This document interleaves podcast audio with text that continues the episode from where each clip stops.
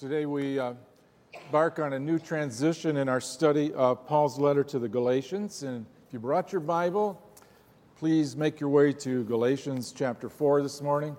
There's an insert in your bulletin if you'd like to follow along with the message today. And if you'd like an insert or like to borrow a Bible, our ushers would be happy to help you right now. Just raise your hand and they'll help you out.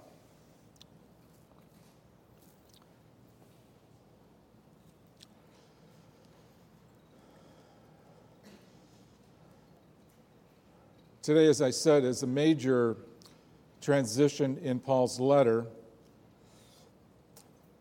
We step over kind of a line, and I'm looking, looking forward to this is just the introduction of where he, he's just going to, we just have time to do a little bit today. Um, there's, a, there's a lot here that I, I believe and have personally experienced it as life transforming truth, not just propositional creedal statements, I've really um, experienced a inner life transformation through the truths that are right here. I hope, this, I hope that God gives you the same sense. Um, I don't think we really, be, I'll get into this later. I won't give the whole, dump the whole truck today, but I, I just don't think we really, I know I did not really believe this. And God really convicted me. You need, you need to, you need to believe this. I said, Okay, I'll try. Um, I'm just amazed at how resistant I was to, to this in my own experience. But anyway, that's, it, you'll see as time goes on where this is going. But I hope you can keep joining us Sunday mornings. I think the best is yet to come. To get us started, though, um, Got to do it. It's my nature. Mother complained to her doctor that her, her daughter just developed some very strange eating habits. Doctor says, Well, what, what's she doing? She says, just, She's just lying in bed and she, all she does is eat yeast and car wax. What's going to happen to her, doc? doctor said, Don't worry. Eventually, she will rise and shine. Best I got today. That's all I'm saying. That's all I'm saying. Uh, well, the Bible actually is filled with same thing the doctor said eventuallys. Eventuallys. The scripture, in the scripture, there's, there's sometimes a lot of time between what God has promised and when God fulfills it. But eventually, God keeps his promise. There were many, many milestones in biblical history marking the fulfillment of promise after promise after promise. And as we move through life, we go through many milestones indicating we're growing up, we're becoming more mature, we are enjoying things we couldn't before because we're just growing we're moving through these milestones. And usually, milestones of promise come with the, promise of blessing, receiving greater and greater privileges as time goes on, as we mature. Uh, for instance, when we start driving, it's a major milestone. Or when we begin voting, we get, get the privilege to vote. Or when we graduate, high school or college, and one of the most significant milestones is if we, Lord leads us to get married. That's a significant uh, promise of blessing that happens in many of our lives. What I want to say is there are also milestones in our spiritual life, too. There are certain indications that we've come of age spiritually. And that's what Paul's going to begin talking about this morning in Galatians chapter 4. The first and most significant milestone of coming of age spiritually is when we actually place our faith in Jesus Christ as our Savior. Coming of age in the faith is what Apostle Paul writes to the Galatians about as, as we begin chapter 4. So I invite you to listen. Uh, we'll talk about it just by way of introduction today. There's so much here. Um, but I need to back up and run into chapter 4 so you get the flow of his uh, words here and how profound they are. So, uh, back up to verse chapter 3 verse 26. I'll just break up and I'm going to run right into chapter 4 so you get the context. He begins in chapter 3 verse 26, "For you are all sons of God through faith in Christ Jesus." For all of you who are baptized into Christ have clothed yourselves with Christ. There is neither Jew nor Greek, there is neither slave nor free man, there is neither male nor female. You are all one in Christ Jesus. And if you belong to Christ, then you are Abraham's descendants, heirs according to promise. Now I say, as long as the heir is a child, he does not differ at all from a slave, although he is owner of everything. But he's under guardians and managers until the date set by the Father. So also we, while we were children, were held in bondage under the elemental things of the world. But when the fullness of time came, God sent forth his Son, born of a woman, born under the law, so that he might redeem those who were under the law, that we might receive the adoption as sons. Let's stop right there. I'm telling you, it's going to take me a while to parse all of this. So just, just get us started today. First of all, what he's saying is dramatic changes take place in our life when we believe in Jesus. The most dramatic change, I'm convinced it happens, Paul delineates right here our status before God Himself changes radically. When the Galatians believed in Jesus, He's saying to them, their spiritual status changed immediately. Here's what he says, verse 3, 20, chapter 3, verse 26. You became sons of God through faith in Christ.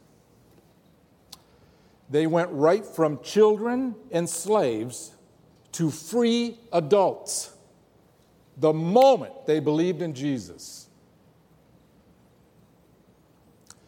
They received privileges they did not have before. And to illustrate his point, actually, what Paul says in chapter 4, verse 1, now uh, he's using, he's, he's saying basically, let me use a human example to explain the truth of what happens to us through the gospel. So he pulls an example from the Greco Roman culture. Here's how Romans did things. And uh, so he says that the Galatians 4 1, now I say, as long as the, as the heir is a child, so you got, a, you got a father in the Roman culture. Let's say he's a wealthy father in Roman culture. As long as that child, as long as that person is a child, he's no different from a slave in the Roman culture. He hasn't come of age yet. He's a, he doesn't differ from a slave, Paul says, although he's, he does own everything. He's under, though, guardians uh, and managers until the date set by the Father major milestone takes place where you get the promise of privileges and responsibility you never had before. Prior to this time set by the father, that child is no better than a slave, even though he's right in the household where everything is. So, in the Roman culture, which is Paul is drawing from this as an example, an analogy, a metaphor, okay? Keep this in mind. Even though your father was wealthy, you were no different than the status of a slave until you came of age. And when was that decided? When the father decided it was time. That's the Roman culture. Let's say you didn't have a wealthy father. Let's say you were an orphan.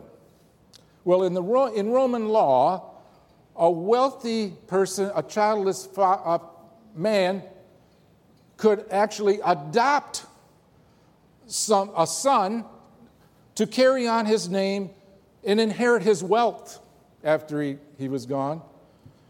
You could, be adopt, you could be legally adopted by a wealthy owner, become his heir, receive his inheritance when you came of age.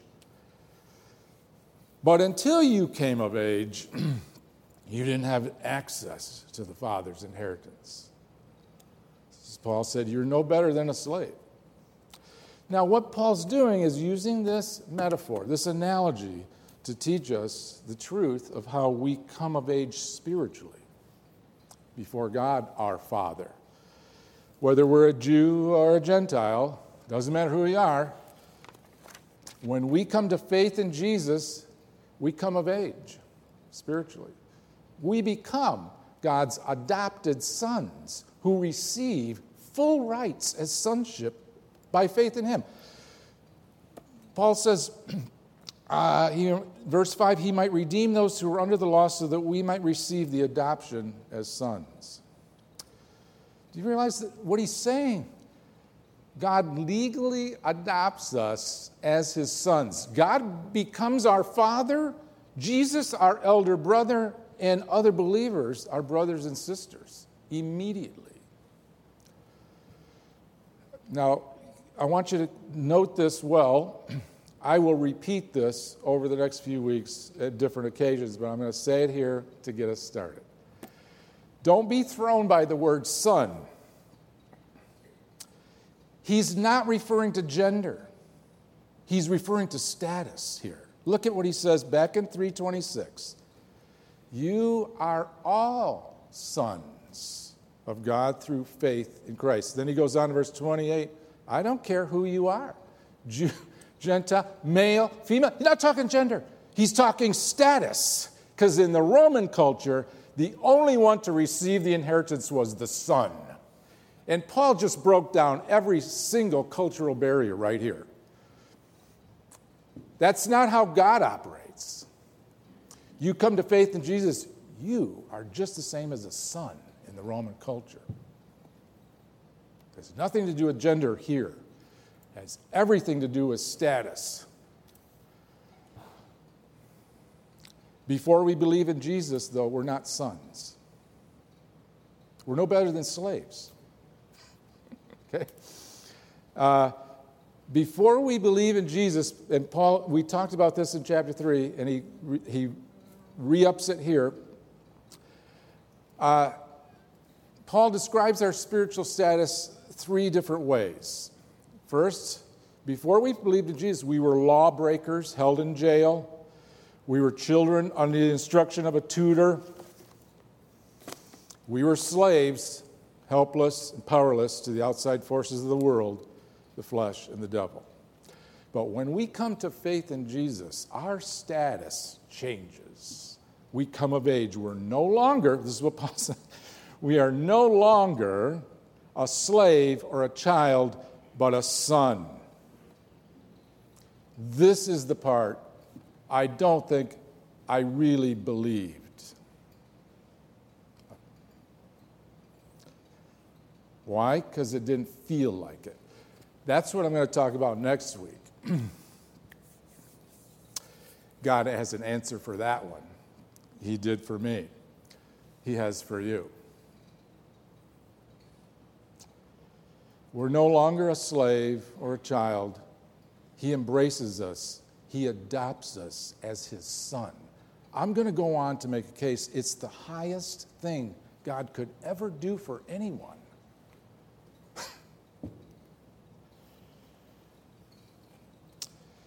Galatians 4 7, therefore you are no longer a slave, but a son. And if a son, then an heir through God.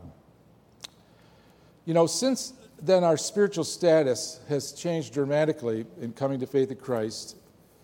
Two effects are really prominent that come out of that. One is how God now relates to us. He relates differently to sons. It also changes how we relate to Him. Let the things Jesus said in the Sermon on the Mount come flashing through your head. I mean, it did for me. I'm thinking, Oh, yeah, now it makes sense. Don't be anxious about anything.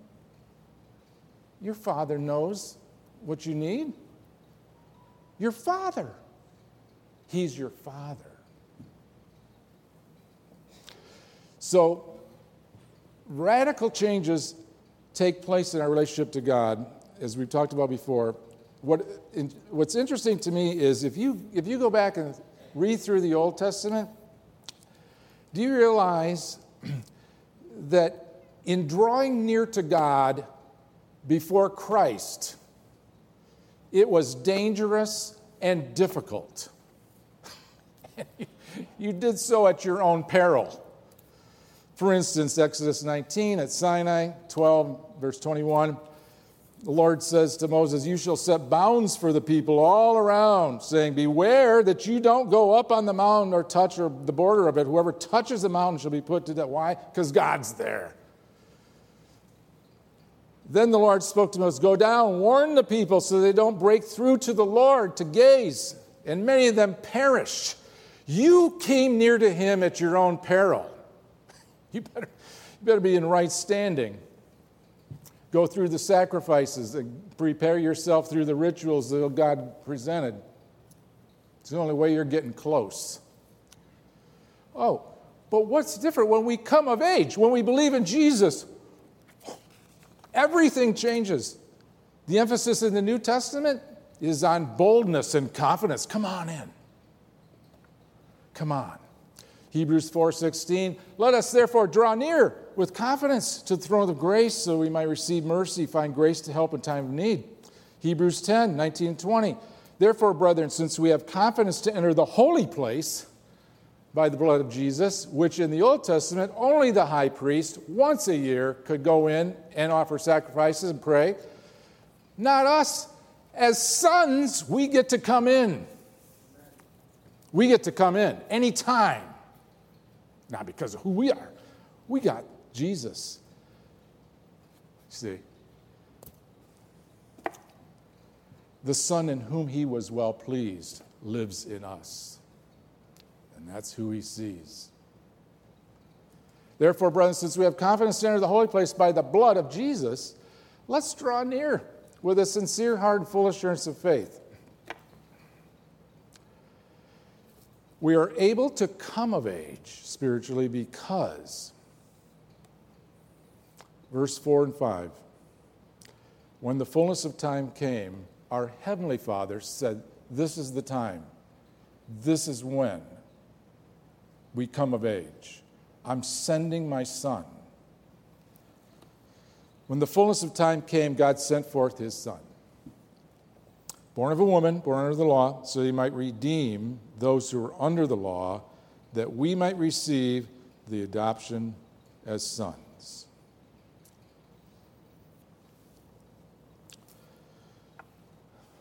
When God sent his Son, Jesus, to redeem us, he just made it possible for us to come of age and receive the rights of sonship, believing in Him. Our change in spiritual status occurs because, not because of us, it's because of what God's Son has done for us. He redeemed us. He came to us in the flesh, verse 4, born of a woman, born under the law, so that he could take our place. This is the whole gospel message. Again, Paul's revisiting the gospel over and over and over again in his letter to the Galatians. Here it is again. He sent his son in the flesh to take our place and live a life perfectly on our behalf before God, fulfilling his law completely. And then dying a death which was ours to satisfy God's judgment and the judgment for our sin. Why? So he could redeem us. Notice the word. He did this, sent the Son, verse 5, underline, so that. So that he might redeem us. Paul says elsewhere, 2 Corinthians 5, 17 and 19, here's how he describes what's going on in that. If I took verse 5, or 4 and 5, and just put it over here in 2 Corinthians. This is how he would describe it in 2 Corinthians 5 17 and 19. Therefore, if anyone is in Christ, he's a new creature. The old things have passed away. Behold, the new things have come. Now, all these things are from God, who reconciled us to himself through Christ and gave us the ministry of reconciliation, namely, that God was in Christ, reconciling the world to himself, not counting their trespasses against him, and he's committed to us the, the word of reconciliation. Being in Christ is how we come of age spiritually. The moment we believe in Him, Paul describes that we're baptized into Christ. Chapter 3, verse 27. All you are baptized into Christ have been clothed yourself with Christ. His death is counted as our death. His resurrected life is given to us that we may live forever. His righteousness is counted as our righteousness. His Father becomes ours. His letter to the Colossians 3 3, Paul says, You have died. Your life is now hidden with Christ in God. Now, in Galatians 4, Paul could have chosen a number of words to describe what Jesus did on our behalf salvation, justification, words he mentions elsewhere, atonement. Uh, but he chooses here the word redemption intentionally. You want to know what the definition of redemption is? It's to pay the price for a sla- slave's freedom. This is all about coming of age. It's all about leaving slavery and coming into sonship. Jesus made that possible. Jesus' blood for our sin was the necessary price to change our status from slave to son. But you need to remember redemption isn't just about being delivered from something, it's about being delivered to something. From, like, like the, he delivered the children, redeemed them out of Egypt, not just to cross over the border. They're, they're now his. We're, we're, they're going to something. Colossians 1 13 and 14, Paul says, For he rescued us from the domain of darkness and transferred us to the kingdom of his beloved Son, in whom we have redemption, the forgiveness of sin. Before Christ came, it didn't matter who you, who you were or are, Jew or Gentile. As far as your status before God is concerned, you're either going to be a slave or a child. That changes when you come to faith in Jesus Christ, when you believe the good news of the gospel. That's the redemption. So, questions for evaluation. I'm just going to leave you, uh, this is just the start of this whole. Uh, this whole thing. um, and I'll share some personal stories. And like I said at the beginning, I said, one of the things I really struggled with, even in doing this study, I just couldn't, I didn't realize how far away I was from really believing this. You know why? Because I didn't feel like a son. You know what I felt like? And I still do sometimes. Like an orphan. Like it's all up to me. Like I got to figure this out. Like who's going to provide? What am I going to do now to make it happen? That's orphan talk. It's not a son. We're going to have a lot more to say, but I can tell you once I started to grasp the truth of this stuff, my whole perspective in life has dramatically shifted. I'm really starting to believe that I'm his son. that he actually loves me. He knows my name. He knows my needs before Anyway. When we come to faith in Christ, Paul point blank says, we're no longer slaves but sons. God is not just our God, He's our Father. The Holy Spirit is not just a ghost, but the comforting, guiding presence of God within us. In fact, as we read earlier, when you believe in Jesus, you're a brand new creation. Anyone who's in Christ is a new creature. The old things have passed away. Behold, new things have come. So I leave you with two things. If you have not believed in Jesus, maybe it's time to pass through this milestone and believe in Jesus as your Savior. That's where you begin. You become a son. He deals with you differently. You talk to him differently. If you have believed in Jesus, like me, maybe it's time to grow up. It's time to stop living as a slave, living as a child, recognizing the tremendous grace we've been given and access to the creator of the universe in one simple step of faith.